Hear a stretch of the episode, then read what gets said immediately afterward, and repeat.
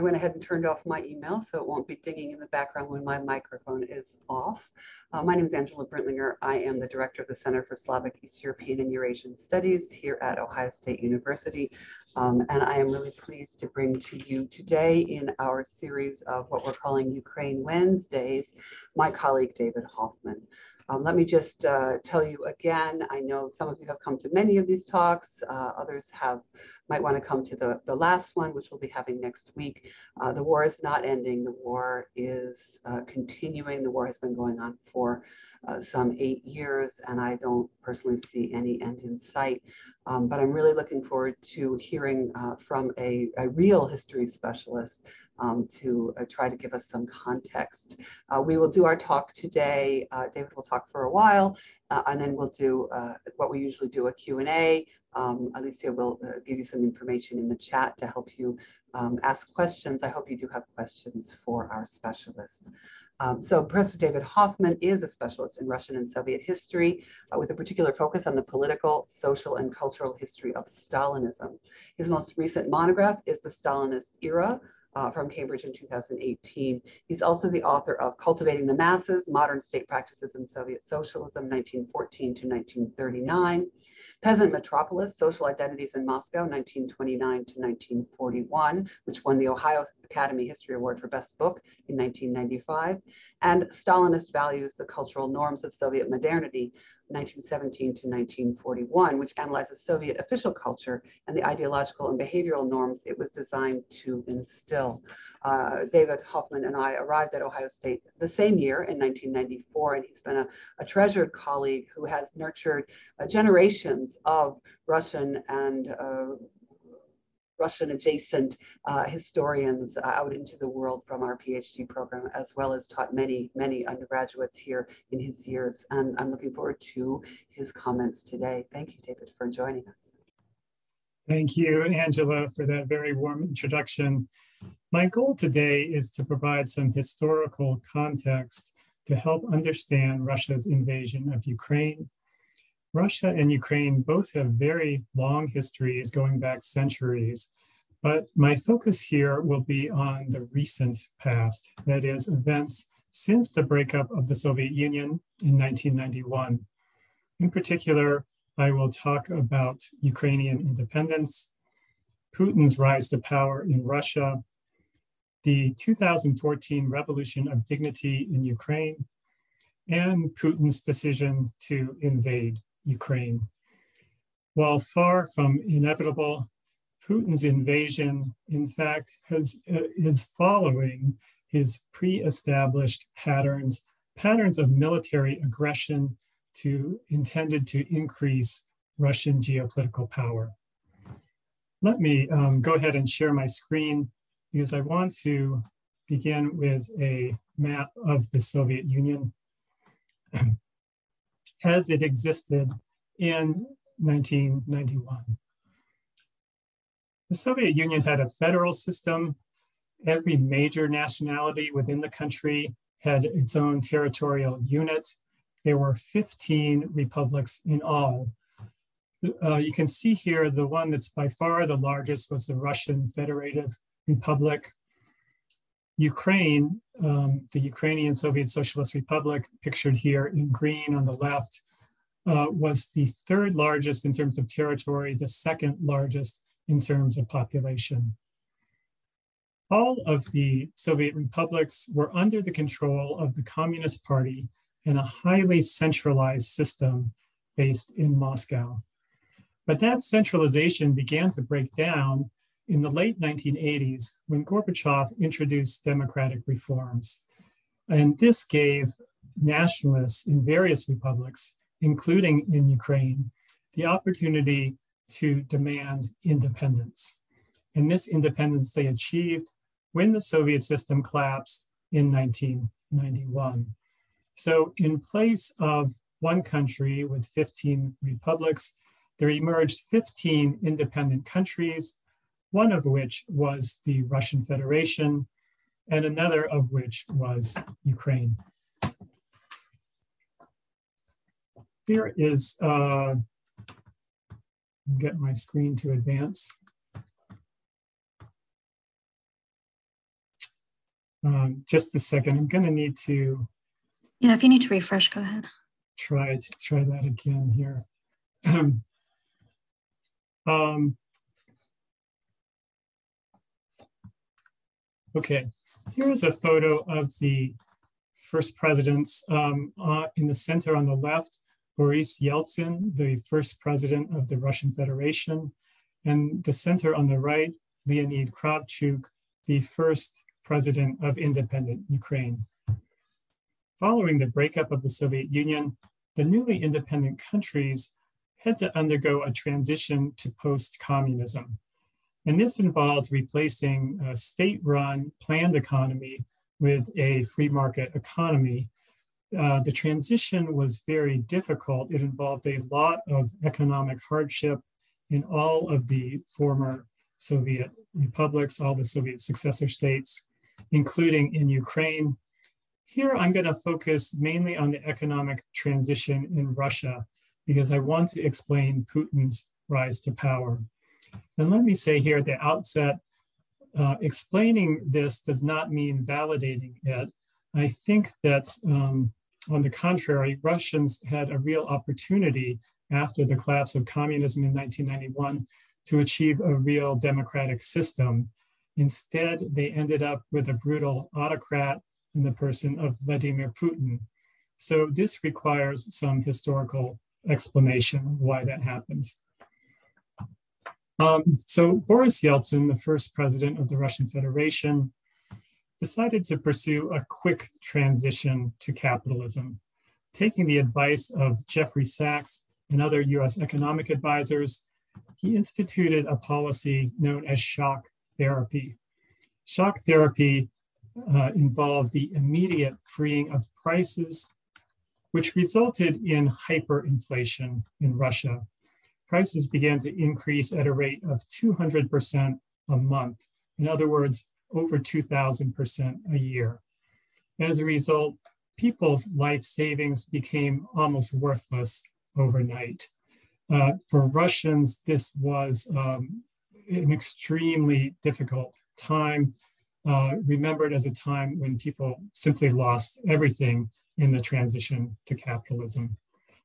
Shock therapy also involved privatization, the rapid sell off of state enterprises.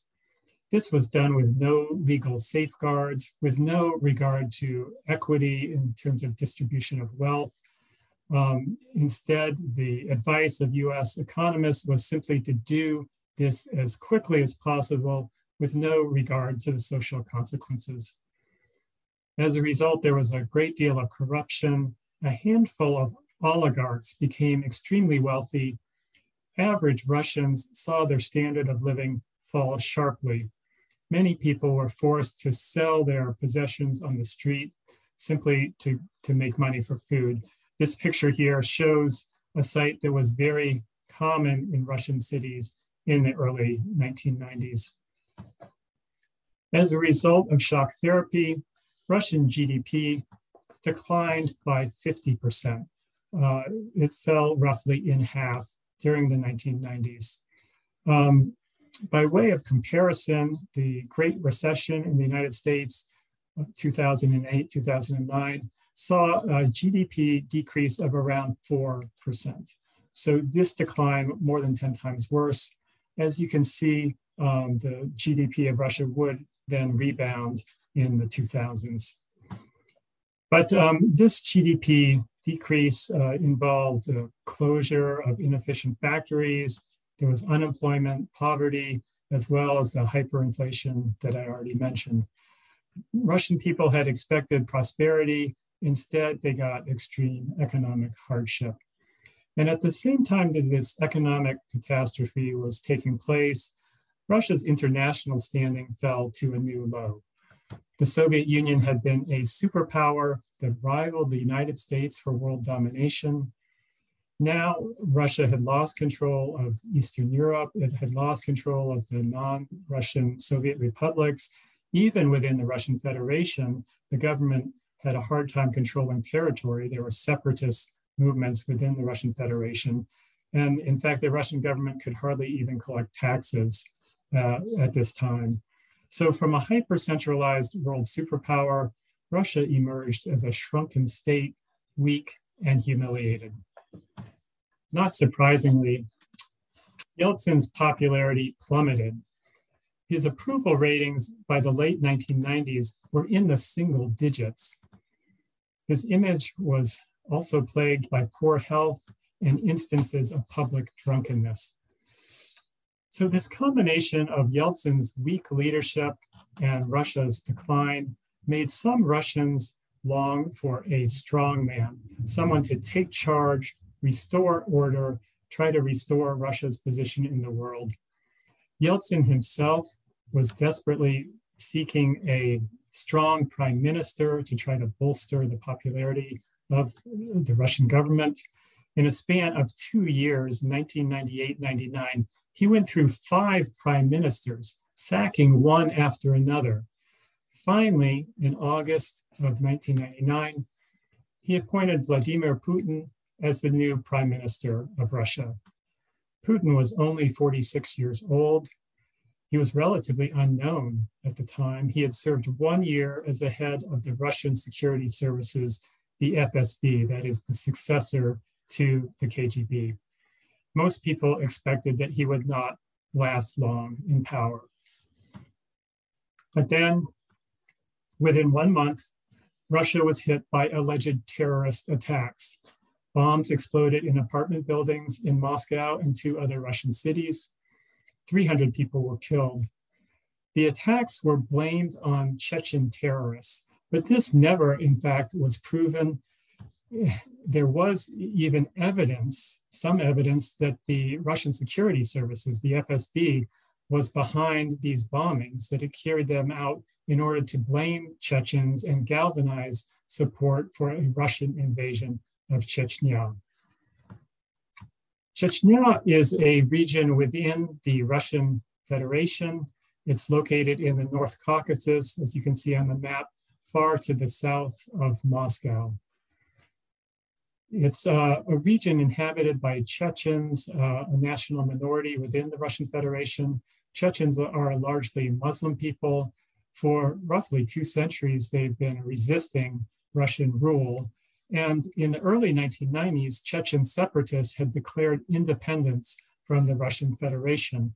For much of the decade, the Russian government had fought unsuccessfully to try to reestablish control over this territory. So Putin, um, newly appointed as prime minister, took on the role of a tough talking leader who ordered Russian troops back into Chechnya in order to subdue it. Russia's war in Chechnya was especially brutal. It involved the bombing and shelling of civilian areas. Thousands of Chechens were killed. Hundreds of thousands had to flee their homes. The Chechen capital of Grozny, pictured here, was under siege for months from Russian heavy artillery. The city was almost completely destroyed.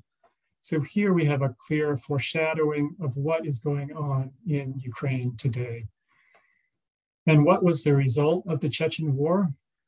It was a clear victory for Putin. It was brutal, it was bloody. There were many Russian losses as well as Chechen losses. But in the end, Russian, uh, the Russian forces prevailed Chechen resistance was crushed. Putin was able to install a, a warlord there um, and essentially reestablish Russian control over the region. This was a huge boost for Putin's career. Overnight, he went from a relatively unknown political figure to becoming a popular prime minister. He projected an image of a tough, active leader this was in sharp contrast to Yeltsin, whose presidency was marked by illness, drunkenness, and inaction. In December 1999, Yeltsin resigned six months before his president, presidential term was to end. And in accordance with the Russian constitution, Putin, uh, as prime minister, assumed the role of acting president. Elections were then held uh, a few months later in March of 2000. Putin won those elections and was inaugurated as Russia's second president in May of 2000. So here we have Putin's rise to power. It was based on his image as a strong man, someone willing to use brutal military force in, other, in order to reassert Russia's domination. Uh, let me say just a couple words about US Russian relations at this time. US Russian relations under Putin were initially positive. Uh, with the 9 11 terrorist attacks, Putin was the first world leader to call President Bush and to offer his support. Later that same year, in November 2001, Bush and Putin had a summit meeting, which included a visit by Putin to Bush's ranch in Texas. But relations between the two countries soon soured. When the United States invaded Iraq in 2003, this was vehemently denounced by Putin. And then the following year, 2004, NATO underwent another round of expansion, adding several countries, the ones pictured here in the dark orange. Um, the countries added included uh, Estonia, Latvia, Lithuania. This brought NATO right up to Russia's borders. This was seen as a hostile act by Putin and Russian military leaders. You know, to us, NATO is the good guys. To Russian leaders, NATO is an anti Russian military alliance. And in 2008, uh, the Bush administration announced that Ukraine and Georgia should join NATO as well. Now, this did not happen. Other NATO countries did not agree to this, but it put forward the prospect that Ukraine and Georgia would join NATO at some point in the future. I don't have time to go into this in, in detail, but I should mention here that later that same year, in August 2008, Russia invaded Georgia. It drove uh, Georgian troops out of South Ossetia and Abkhazia, two separatist regions within Georgia. The war only lasted about two weeks, but it was another example of Putin's military aggression. And in fact, Russian troops have remained there in these two regions of Georgia right up until the present day. Uh, so turning back to Ukraine, the prospect of jo- Ukraine joining NATO put the country in a somewhat precarious position. If they had immediately been, been admitted to NATO, they would have been safe. Um, but in this case, they were not members of NATO, and yet there was this um, possibility that they would join soon. So, from Putin's point of view, any action he wanted to take against Ukraine, he knew he had to take it prior to Ukraine joining NATO. Uh, once Ukraine was a member of NATO, any Russian move against the country could spark World War III with NATO countries. All right, let me um, shift to talk about domestic politics within Ukraine itself.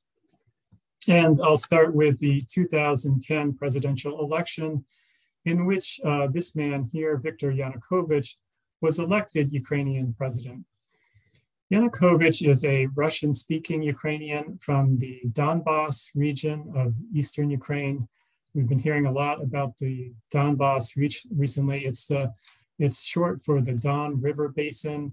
It's an industrial region of Eastern Ukraine. It's um, where the war is about to intensify, the war in Ukraine today is about to intensify. Yanukovych um, in November of 2013 rejected Ukraine's pending agreement to strengthen ties with the European Union. And instead, he sought to strengthen economic ties with Russia. This was extremely unpopular within Ukraine. In fact, it sparked weeks of protest. Protesters demanded that uh, Ukraine have closer ties to the European Union. They also denounced Yanukovych for corruption and for his use of force against demonstrators. All of this culminated in the Revolution of Dignity in 2014, the revolution ousted Yanukovych from power. He fled the country and went to Russia. And the result was a new Ukrainian government with a more Western orientation. Um, Putin saw Ukraine's turn toward the West as a loss of influence for Russia.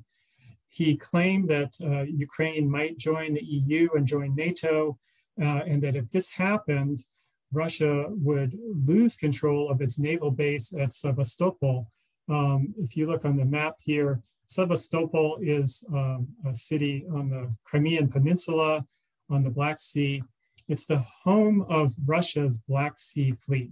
So it's a very important military asset, Russia's most important naval base.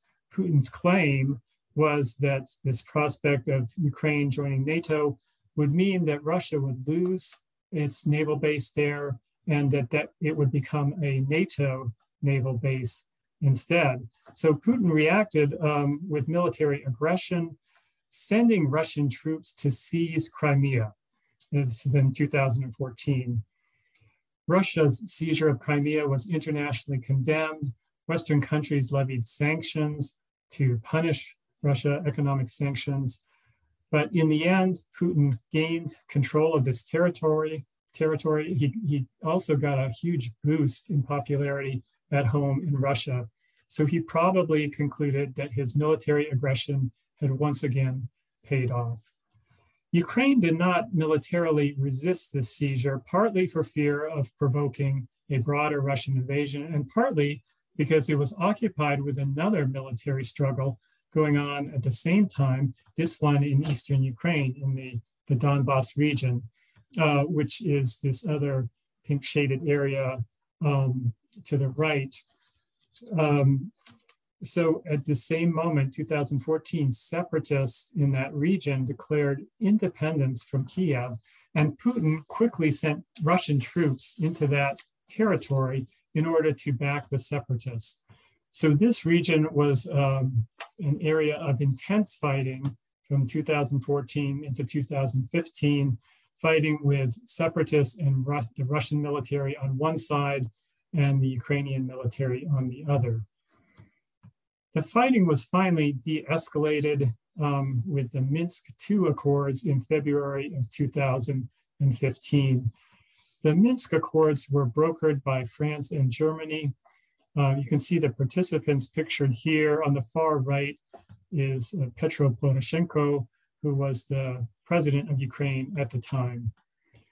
The Minsk II Accords stipulated that Eastern Ukraine would receive autonomy um, and this gave Putin something that he wanted, because if this region of the country was autonomous, it would leave Ukraine weak and divided, presumably unable to join NATO and unable to join the EU. But the Minsk II Accords were deeply unpopular within Ukraine, uh, and understandably so. In, if enacted, uh, this, these accords would mean uh, essentially the Ukrainian government losing control of eastern Ukraine. Uh, the other problem is that the Accords did not actually stop the fighting. Low level fighting continued in this region and um, is ongoing to this, to this day. Well, that brings us to the election of Volodymyr Zelensky. And here we have a very interesting contrast between Putin and Zelensky Whereas Putin's rise to power was based on military aggression in Chechnya, Zelensky's rise to power was based on a TV comedy series, uh, Servant of the People. This was a show in which Zelensky played a high school teacher who was unexpectedly elected president of Ukraine. And then, in a case of life imitating art, Zelensky actually was elected president of Ukraine he won the 2019 presidential election, defeating the incumbent Poroshenko, uh, winning 73% of the vote. Zelensky ran on a platform of fighting corruption and making peace in eastern Ukraine. He did make a sincere effort to strike a peace deal in eastern Ukraine, but this proved to be politically impossible.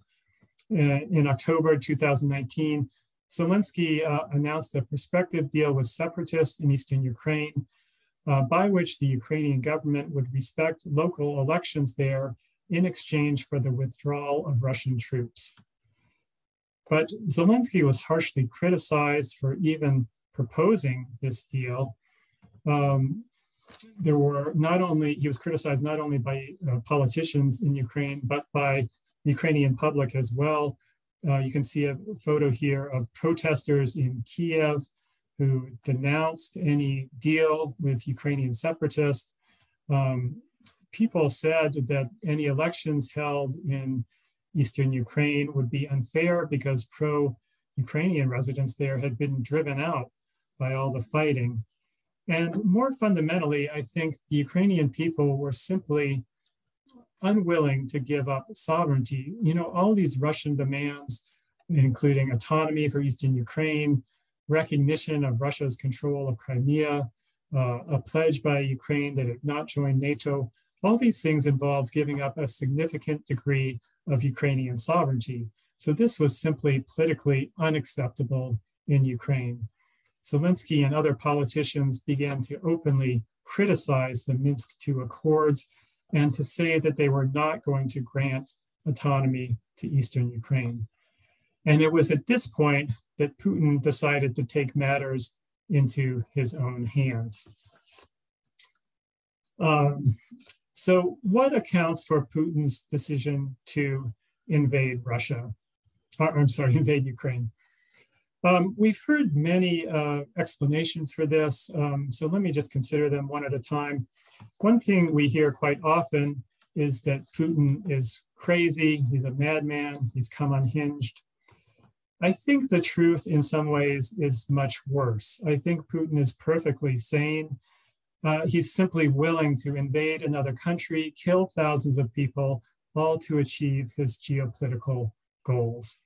As I've shown in this talk already, Putin has used military aggression multiple times in the past. This is not a case of him suddenly coming unhinged and deciding to invade Ukraine.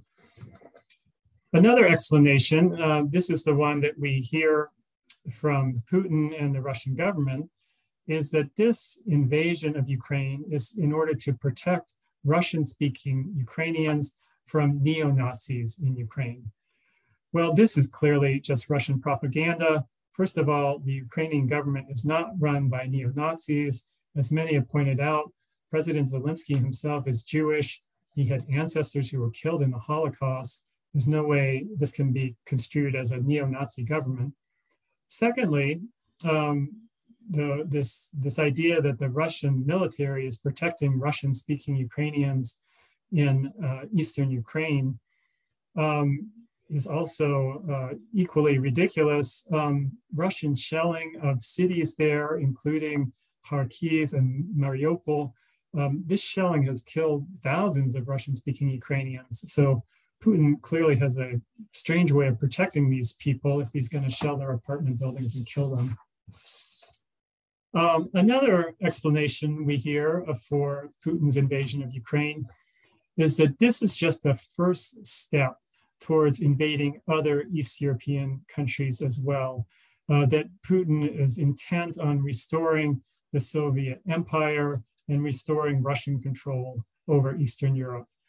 Well, I'm sure if Putin could magically restore the Soviet Empire, he certainly would, but he realizes that invading uh, the Baltic countries or Poland, for example, um, these countries that are members of NATO, this would trigger uh, a war with NATO, um, could easily escalate to become a nuclear war. Um, so I don't think he's willing to risk that.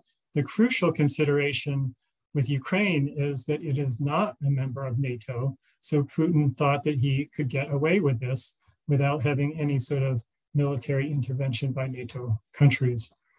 So I think the, the fact is that Putin's um, aim here is more limited, though I'm not trying to minimize it in any way. This is clearly a flagrant violation of international law, an extreme violation of Ukrainian sovereignty and human rights. Um, but what, from, from Putin's um, point of view, Ukraine is a country of vital strategic importance to Russia. So he invaded, planning to overthrow the government install some sort of puppet regime. This would have kept Ukraine out of NATO and under Russian control. It would also secure Russia's annexation of Crimea. In other words, a quick strike invasion that would increase Russian geopolitical power. Well, that raises the question why did Putin miscalculate so badly? Um, it's due to his decision making process, which is deeply flawed. Putin now relies on a 12 member National Security Council to make all important decisions in Russia. This council is dominated by representatives of the military and security services. All of these people have very hawkish views. They're anti Western, anti American. They have a kind of fortress Russia mentality. Um, and as I said, these are really the only people Putin listens to anymore. During Putin's first decade in power, he actually enjoyed broader popular support due to economic growth. But in the, in the last 10 years, he has relied increasingly on repression to stay in power, and that means relying on the security services more than ever. Um, the security services personnel are quite different from the oligarchs in Russia. Oligarchs are unsavory in their own in their own ways, but uh, they were against this war, um, not only because they feared having their yachts seized, uh, it's because they want international connections, international trade, international travel, all the things that have been destroyed by Russia's invasion of Ukraine. So Putin and this his his small group of national security advisors um, badly underestimated the strength of the Ukrainian military.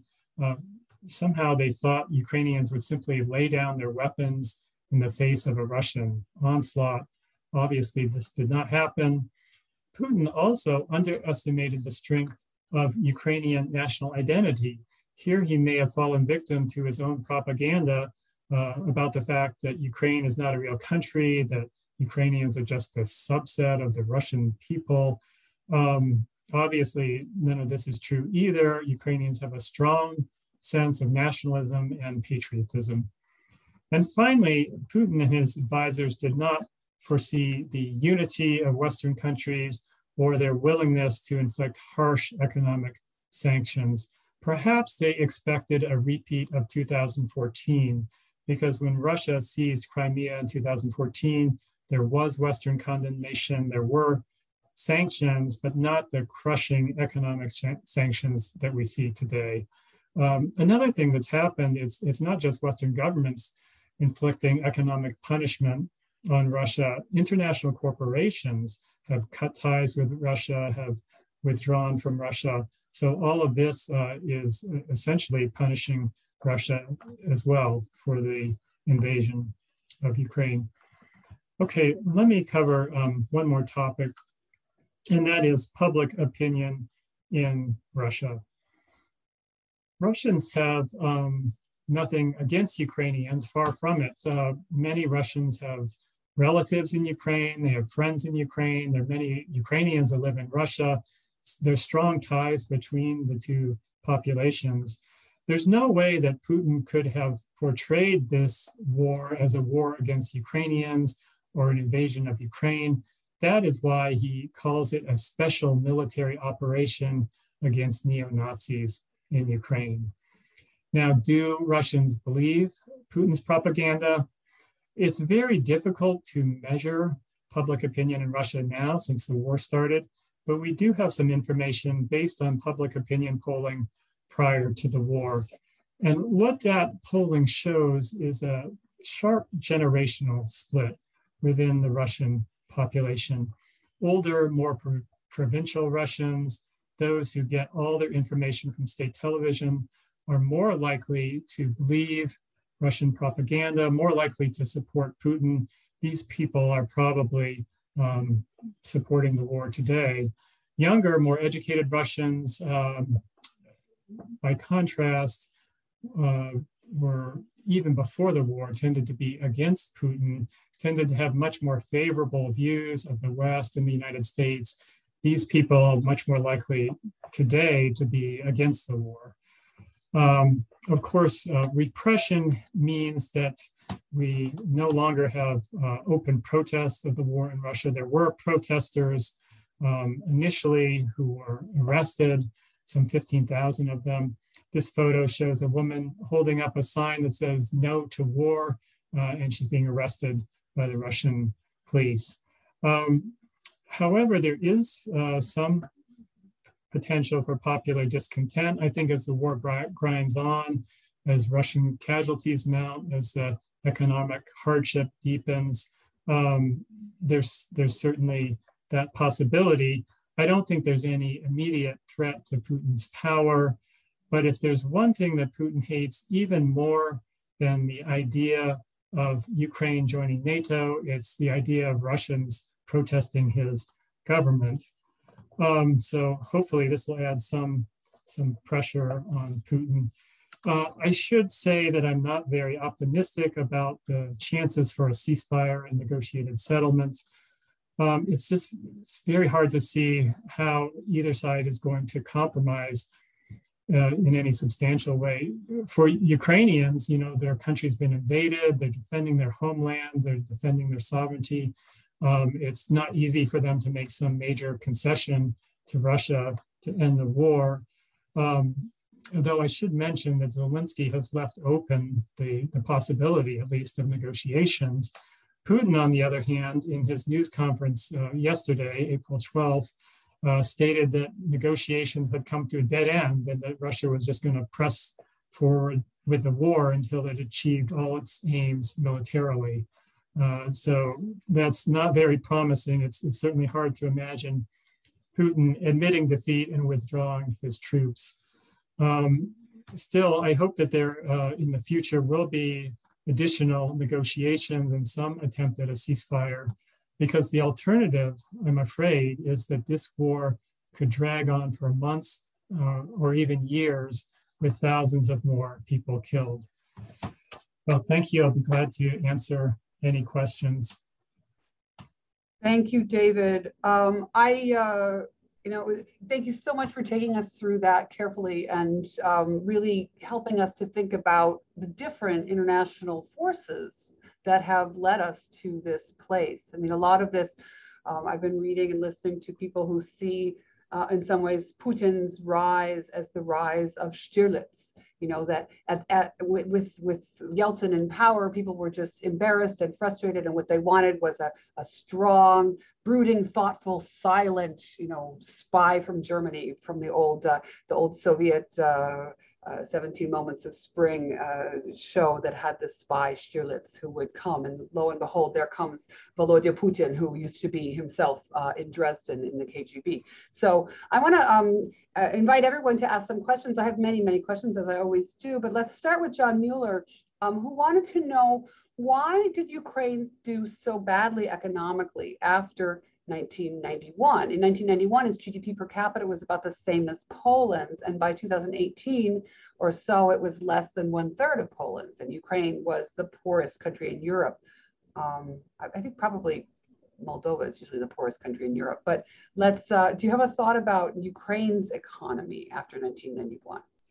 Right. Yeah. So, so the the issue was that the Soviet economy uh, was so integrated. It relied on exchange between the different Soviet republics. The republics were not really set up to operate independently um, economically in any way. Uh, there were there were you know certain resources that were only available or developed. Uh, certain industries only developed in one republic. Uh, as long as the Soviet Union was all one country, that wasn't a problem because they could send goods from one region to another when the Soviet Union broke apart, all those independent countries, including Ukraine, faced enormous economic problems because they did not have sort of self-sufficient industries. Um, they had to rely on, you know, trying to then work out trade deals, import vital equipment, um, raw materials, and so forth. So, so that actually is what caused uh, enormous problems. I mean, there were there were also just larger problems with the Soviet economy overall. Many of the factories in Ukraine, as well as in the Russian Federation, other places, those were simply inefficient and based on um, you know market capitalism, they either closed or they they sort of you know continued on in uh, a lackluster way with workers not being paid their wages uh, and so forth. So, so all of that contributed to this very dire economic situation, uh, as um, as John Mueller says, in Ukraine as well as in Russia in the 1990s.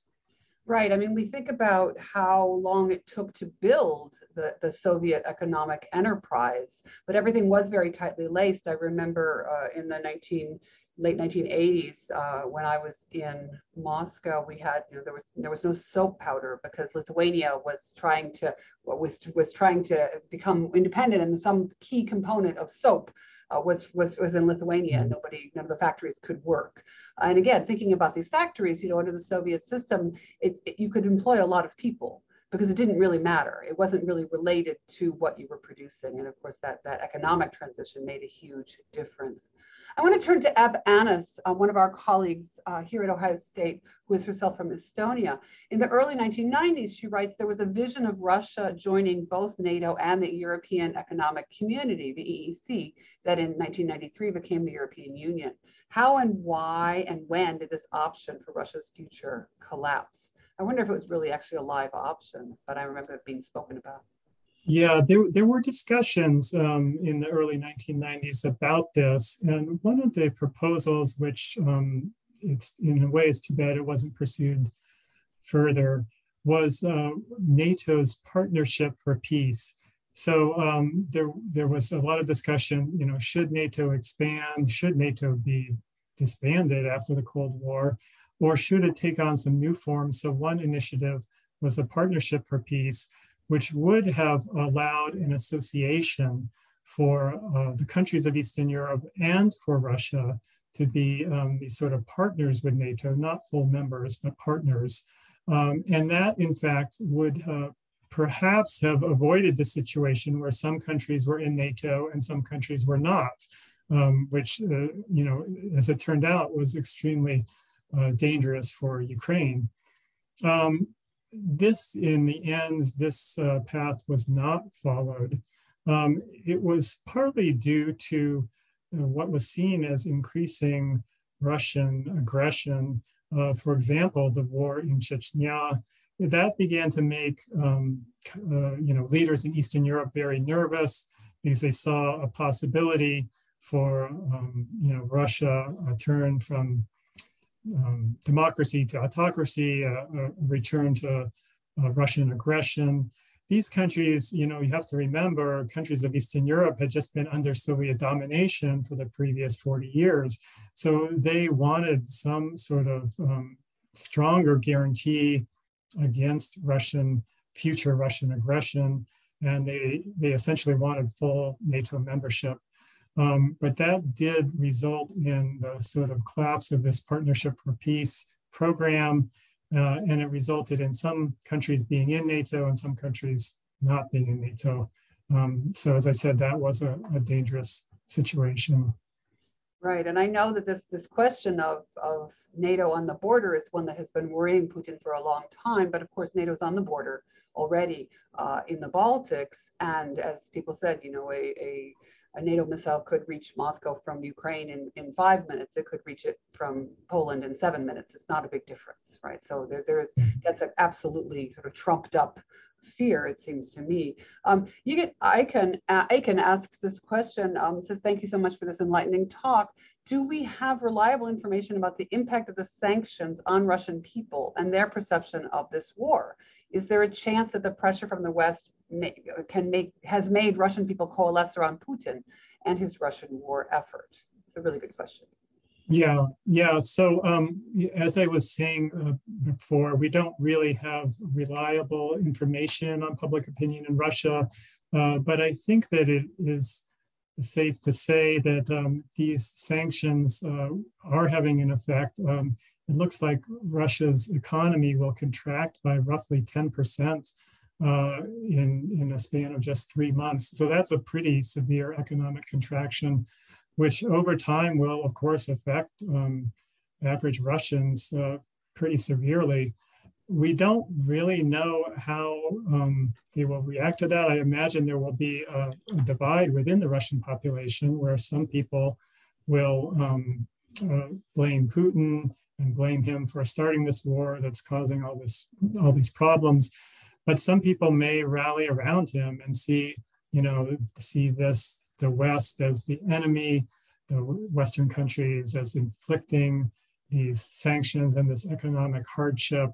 So certainly, um, you know, the, I was mentioning before the, the public opinion polling prior to Russia's invasion of Ukraine, which indicated that uh, older, more provincial, less educated um, Russians tended to support Putin and to view the West with hostility. So, you know, this, um, if they continue listening to Russia pro Russian propaganda on state television, they probably will tend to blame the West for any sort of economic pain. Uh, so, so yeah, it's uh, it's kind of a mixed picture. Um, hopefully, you know, there will be the economic pain will put some pressure on Putin, um, but that remains to be seen. Certainly, access to independent news sources um, has been closed off to, to, to a great extent, and so um, I think, you know, what I'm understanding is that we should never pay attention to sociological uh, question, you know, questions in, um, I'm looking for the word opros, uh, questionnaires, you know, surveys uh, mm-hmm. in, in wartime, but it may also be the case that, you know, we in the West have been looking at the Levada Center as independent and they're still doing some polls and we should probably not pay attention to them because people simply can't answer polls correctly and the pollsters can't answer the questions, can't ask the questions correctly right now. Um, so um, somebody wants to talk about Hunter Biden. Uh, did did the Hunter Biden emails impact or, or, or encourage the invasion that, that, that revealed some kind of corruption? I think it is worth talking a little bit about corruption in Ukraine, if you can address that. I mean, one of the reasons that Ukraine was really not a, in, in, any danger of entering NATO at any time is because they still haven't uh, come near the conditions that NATO requires for entrance, including a, a lack of corruption within the government. Right. Yeah. Both the European Union and NATO have um, pretty strict requirements uh, for countries to to join. So yeah, Ukraine had not had not met those. Um, I'm afraid I don't have any expertise on Hunter Biden, so I can't really speak to that. Um, there, well, there was this big problem of corruption in Ukraine. Uh, in fact, I mentioned that that was one of um, Zelensky's main uh, issues in the 2019 presidential election. One reason that people supported him was they saw him uh, as an outsider, not a typical politician who was corrupt, somebody who was going to address issues of corruption in Ukraine. Um, of course, he didn't uh, have a chance to get far with that because of the war, the, because of Russia's invasion. So uh, at this point, it's kind of a moot question. But um, yeah, there were there were definitely a lot of problems of corruption in Ukraine prior to the war. Yeah, and it's one thing to come in and say you're going to solve those problems. It's another thing to address them. It's a, it's a complex situation, certainly. Mm-hmm. Um, so we, I think we've addressed this question already. Greg Zivoter wanted to know whether uh, Putin is a sociopath or a psychopath, but more importantly, are his threats of nuclear strikes realistic? That really is a question that we need to answer. Yeah, sure. Um, so very, very early on, I think like the second or third day after Russia's invasion, Putin put his nuclear forces on alert. Um, I think this is mainly saber rattling. I don't think this is a was a serious threat by him. He just wanted to remind NATO countries that he has a lot of nuclear missiles and that they should not get directly involved in the war in Ukraine. So, um, so you know, there's always a danger of nu- nuclear escalation, but the danger would be, of course, much greater if NATO troops were actually engaged directly with Russian troops in Ukraine. The situation that we're in now, where NATO is simply aiding Ukraine, uh, is much less likely to lead to nuclear escalation.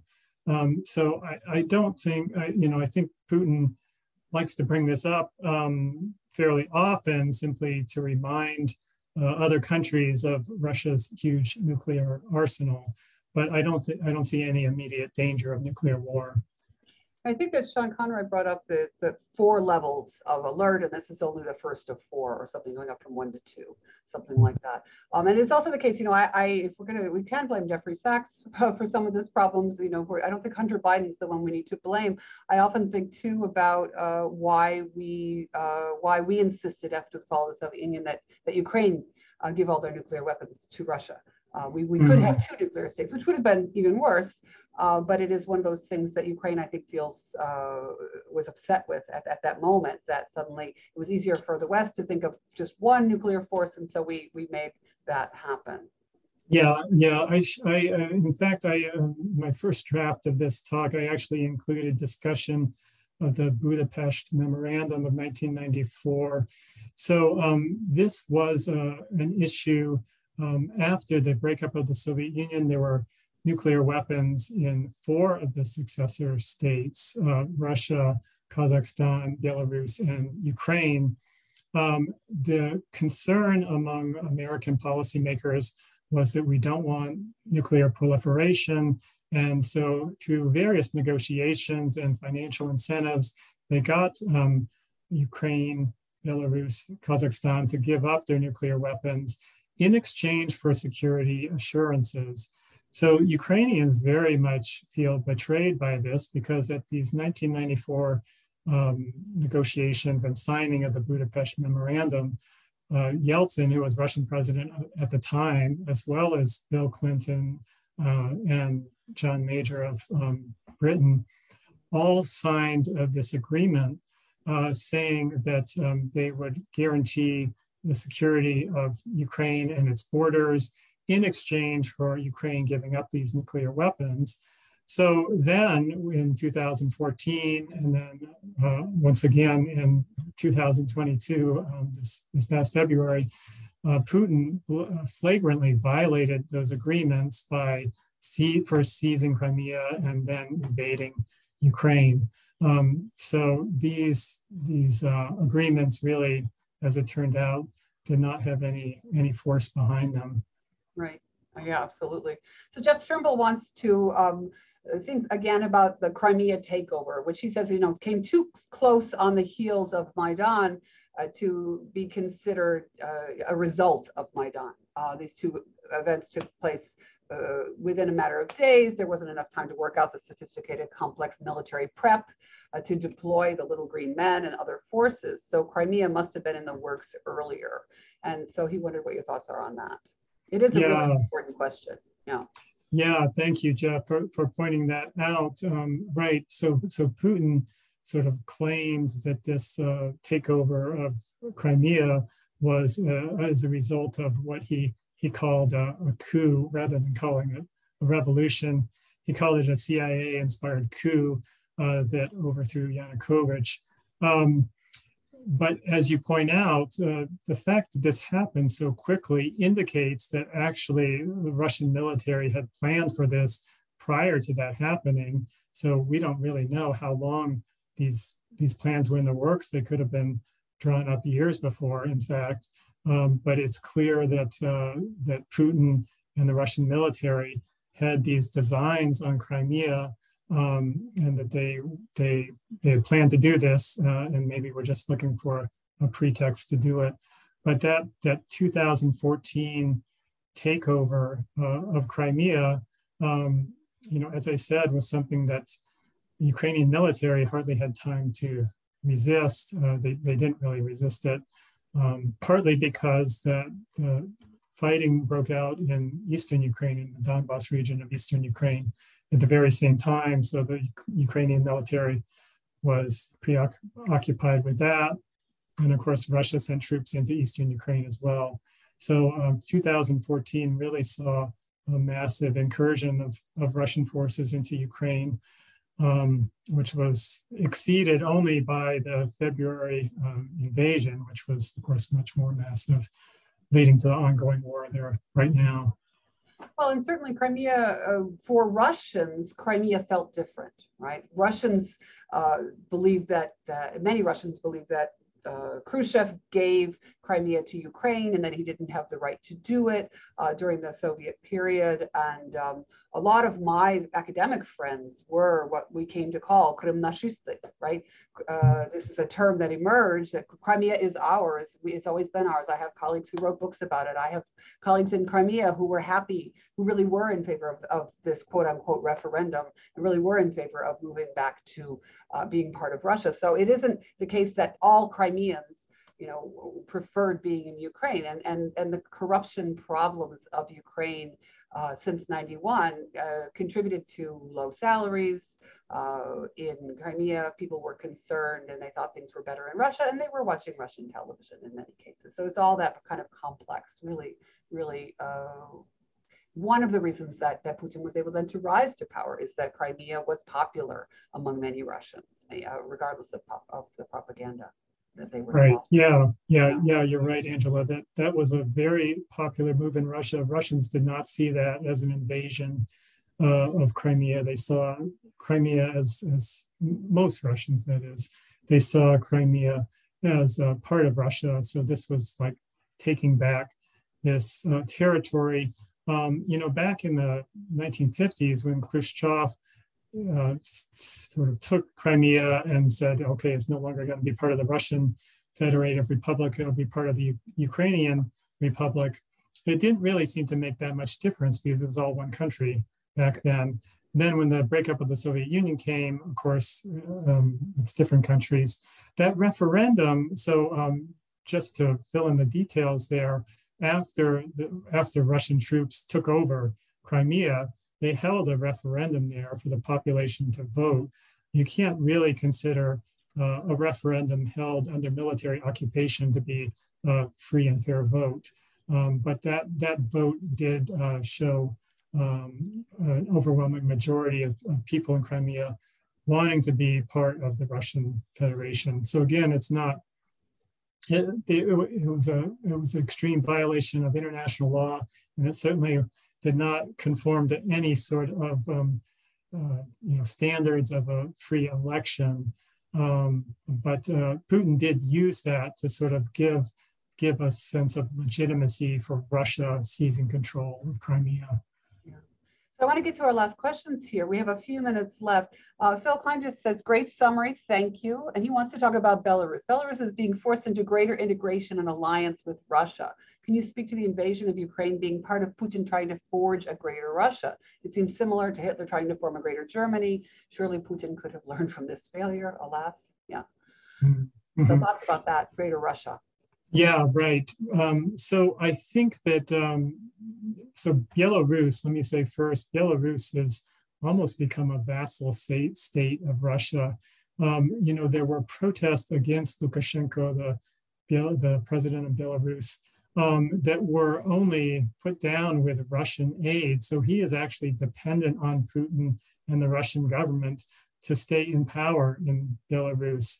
Um, so unfortunately, that means that um, really, yeah, this this is almost we're almost to a, a stage where Belarus could be absorbed by Russia. Uh, I don't know if that will happen or not, but in any case, it's it, it does not have any Belarus does not have any real independence from Russia or independent foreign policy. And we saw that at the start of Russia's invasion of Ukraine, that the Russian troops came in from Belarus as well as from Russia. Um, so is this part of a greater, greater Russia? You know, I think that Putin does in fact see Belarus and Ukraine as kind of parts of Russia. He, he doesn't, you know, some of this may be propaganda to legitimize his invasion of Ukraine, which is for geopolitical reasons. Um, but it also seems that he he does not really um, recognize uh, know, people of Belarus or the people of Ukraine as as independent peoples. Um, so uh, so yeah, I guess I guess you could consider this um, that that in particular these two former uh, Soviet republics would be the two that he would most consider part of Russia if he wanted to form a greater Russia. These would be the ter territories that he would most like to take take control of. We have one more question about China stepping in to bolster Russia's economy, but I wanted to, I wondered if you could actually address the question of uh, Ukrainian, of, of what Putin's actions have done and what this war has done to create and solidify the Ukrainian nation, including Russophone Ukrainians. I don't know whether which of those questions you want to ask. We really don't have much more time, so it's your choice. Mm -hmm. Yeah. Okay. So let me let me speak to that that question about Ukrainians. Um, so right, if, if Putin's goal uh, was to deny that Ukrainians are a people and just say they're a subset of the of, of Russians, um, he's achieved the exact opposite because uh, this has um, inspired a great deal of Ukrainian patriotism, even Russian, even many Russian-speaking Ukrainians. Um, you know, they they feel a strong sense of allegiance to Ukraine. They don't want their country dismembered. They don't want it invaded by Russia. So, uh, if anything, this has um, greatly strengthened Ukrainian national identity and Ukrainian nationalism. Um, so, so right, the, this this war, this Russian invasion, um, certainly has, in, some ways, overcome some of the divides that that used to exist within Ukraine. There used to be quite a divide between strong Ukrainian nationalism in the West and Russian-speaking Ukrainians in the East. Uh, and now I think for many of, uh, for much of the population, they, they feel uh, strong unity as one Ukrainian people. Well, I think that's, I want to respect your time and our audience's time. I think that that's a good place to, to end our conversation today. This was super, David. I really want to thank you. Um, everyone, we will be able to uh, uh, offer this as a recording. Um, I watched the Slavic Center uh, news uh, letter as well as Origins uh, website. I think we'll be able to offer this webinar for other people to share with your family and friends. Again, thank you for caring about Ukraine. Thank you for learning about Ukraine. Um, we have one more uh, lecture in our series. We will talk with Yara Belozerkovich, who is a professor at the University of Dayton, professor of political science, along with Paul Morrow, who is at the Human Rights Center in uh, at the University of Dayton next week at this time um, for the last in our series. The war has not ended. The series will end for now as we come to the end of our semester, but we will continue to do our best to keep you informed about uh, the contexts and the repercussions of this terrible war in Ukraine. Thank you, everyone. Appreciate it.